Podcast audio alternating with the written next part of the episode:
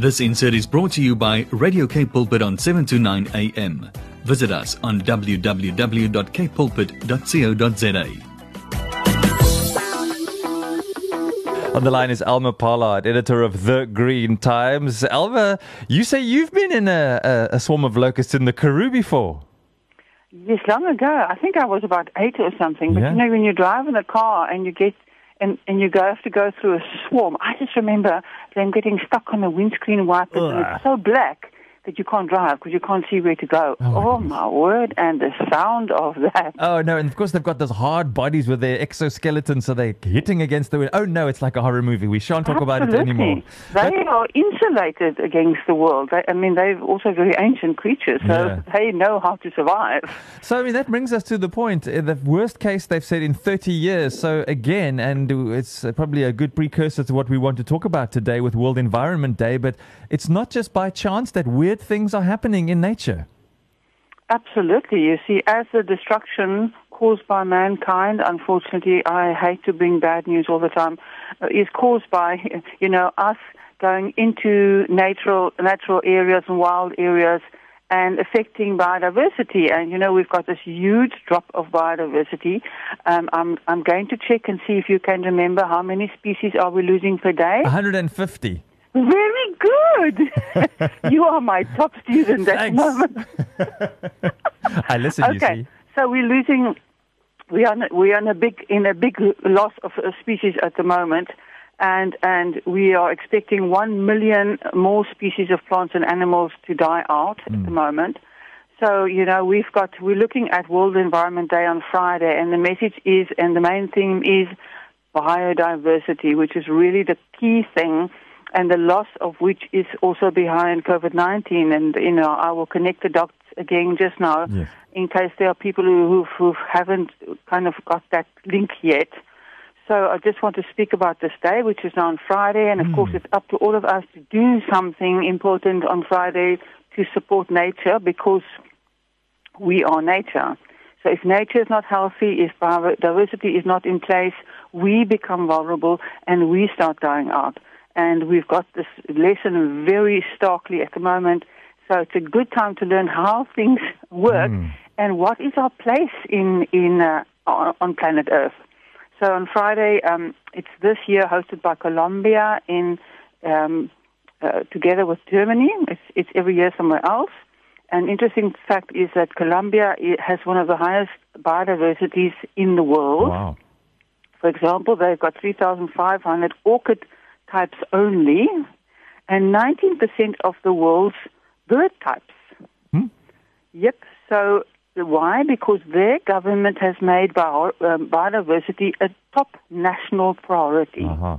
Now that would be music to my ears. That is the next thing that the South African government needs to do to protect our people. Biodiversity must be at the top. Everything must be checked out. Every business that wants to start, every energy that we want to do- generate must. The question must be asked, what does this do to biodiversity? Does it support the nature, the habitat that supports us, or does it actually destroy us? Because if it makes us more vulnerable, it should not be allowed. And this is where all the world governments are heading towards. Um, South Africa also on paper, but we are looking for more action in that line. Yeah, because um, how many species on the planet? Eight million species on the planet. Planet, and biodiversity means the variety of life forms on the planet. So that goes for plants, animals, fungi, bacteria, and viruses, and their ecosystems in which they live. And the ecosystems are like oceans, um, forests, mountains, coral reefs, and so on, with their genetic material. So, for human survival, we need healthy ecosystems with rich biodiversity. Why? Because it, it, it enables our survival. It, it, it purifies our air. It gives us nutritious food. Um, it supplies our, our medicines. Most medicines naturally come from nature, and then it's um, sometimes modified. Um, it supplies the raw materials with which we live, and it limits disasters like COVID 19. Elma, the story that we are talking about, World Environment Day, has in it an immensely powerful paragraph that for me sums this all up. And I think it's one that everybody needs to go and read. It simply says this it's a short paragraph, and you can find it in the story on the Green Times just above the stunning picture of the dragonfly. It simply says this We've not taken care of nature. We're witnessing unparalleled bushfires in Brazil, United States, and Australia, locust invasions in the Horn of Africa and also in India, the death of the coral reefs, the ongoing COVID 19 pandemic the latest in a string of zoonotic disease outbreaks, shows us the planet's health is linked to our health. That's incredibly powerful. Absolutely. And we spoke about zoonotic illnesses, and if I can just highlight that again, that is when diseases jump from animals to humans. And why do they jump? Um, I wanted, I got this insight this morning about viruses. They don't want to jump. They have their preferred host. Mm. And if there are enough of them, and there's enough biodiversity that protects them, then they don't jump. but now we, we wipe out the places where wild animals live and then we consume them. Yes. And so they are compelled to jump. Now you must know if a virus, a virus doesn't want to kill the host because then they kill themselves. Yes. So ideally, a human is not the ideal environment for, for these, uh, for COVID-19, for example. They find themselves with us now and we are not properly adapted to live happily with them, unlike the animals that they were originally in. So it's kind of a, a bad luck for all, all round. Mm. So yeah, we, we, we stick our noses into the wrong places, and I'm not blaming the people who, who went and ate wildlife in, you know, in China or wherever, because remember these people also are very poor people. That's often what happens. So, but it's also agriculture that moves into wild places. Then some people are compelled to clear out those lands and get rid of the wild wildlife there. And if you're terribly uh, poor and very hungry, you're going to eat what you can. Mm. Protein is also necessary. So we have to look at, of course, our, our, agriculture, and we have to stop taking more wild areas. We have to use what we've already developed and not go back and develop more. So, you know, every species has a place, a, a role to play. And if we wipe out species, it will always come back to bite us in the back. Um, let's end. You said you don't want to be the bearer of bad news, but there is good news, Elma. The good news is that we can reverse the trends of biodiversity loss. We can reverse it. It is a very, very urgent task at the moment. We have to change our abusive relationship because we are the abu- abusers. We have to t- turn around this tendency by healing our relationship with uh, with Earth, and therefore heal nature and understand that we are hat in hand. Mm. We are the ones that need nature. If, if all humans disappear from the planet, nature will do very well. The, nature doesn't need us, but we need nature. And yeah. of course, nature needs us to stop being destructive because we can actually destroy everything.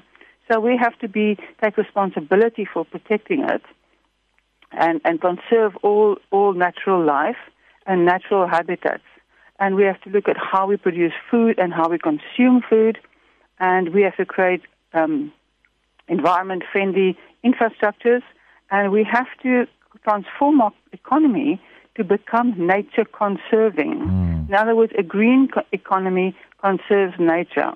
So, of course, COVID 19 has come to teach us that if also if we if we act early and in solidarity, we can limit the threats that we have. Now, in terms of doing this. This is not early anymore. You know, I've been on this soap dish for 30 years. it's a very late in the day, but yes. we can still change it. So it's also not just um, the responsibility of, um, of course, uh, um, our governments, but citizens. I mean, we, we, we have to lobby our government to preserve our habitat.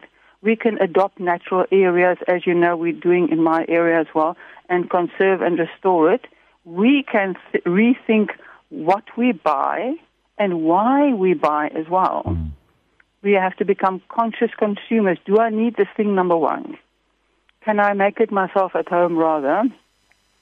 And, and where does it come from? What is the footprint of this thing? Is it, is it come, flown in from Italy or somewhere?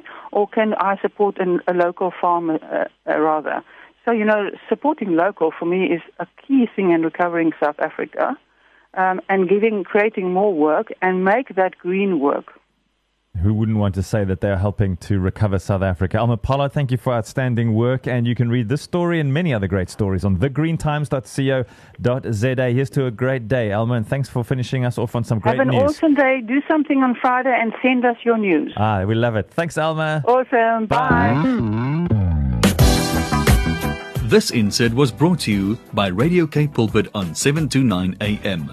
Visit us on www.kpulpit.co.za.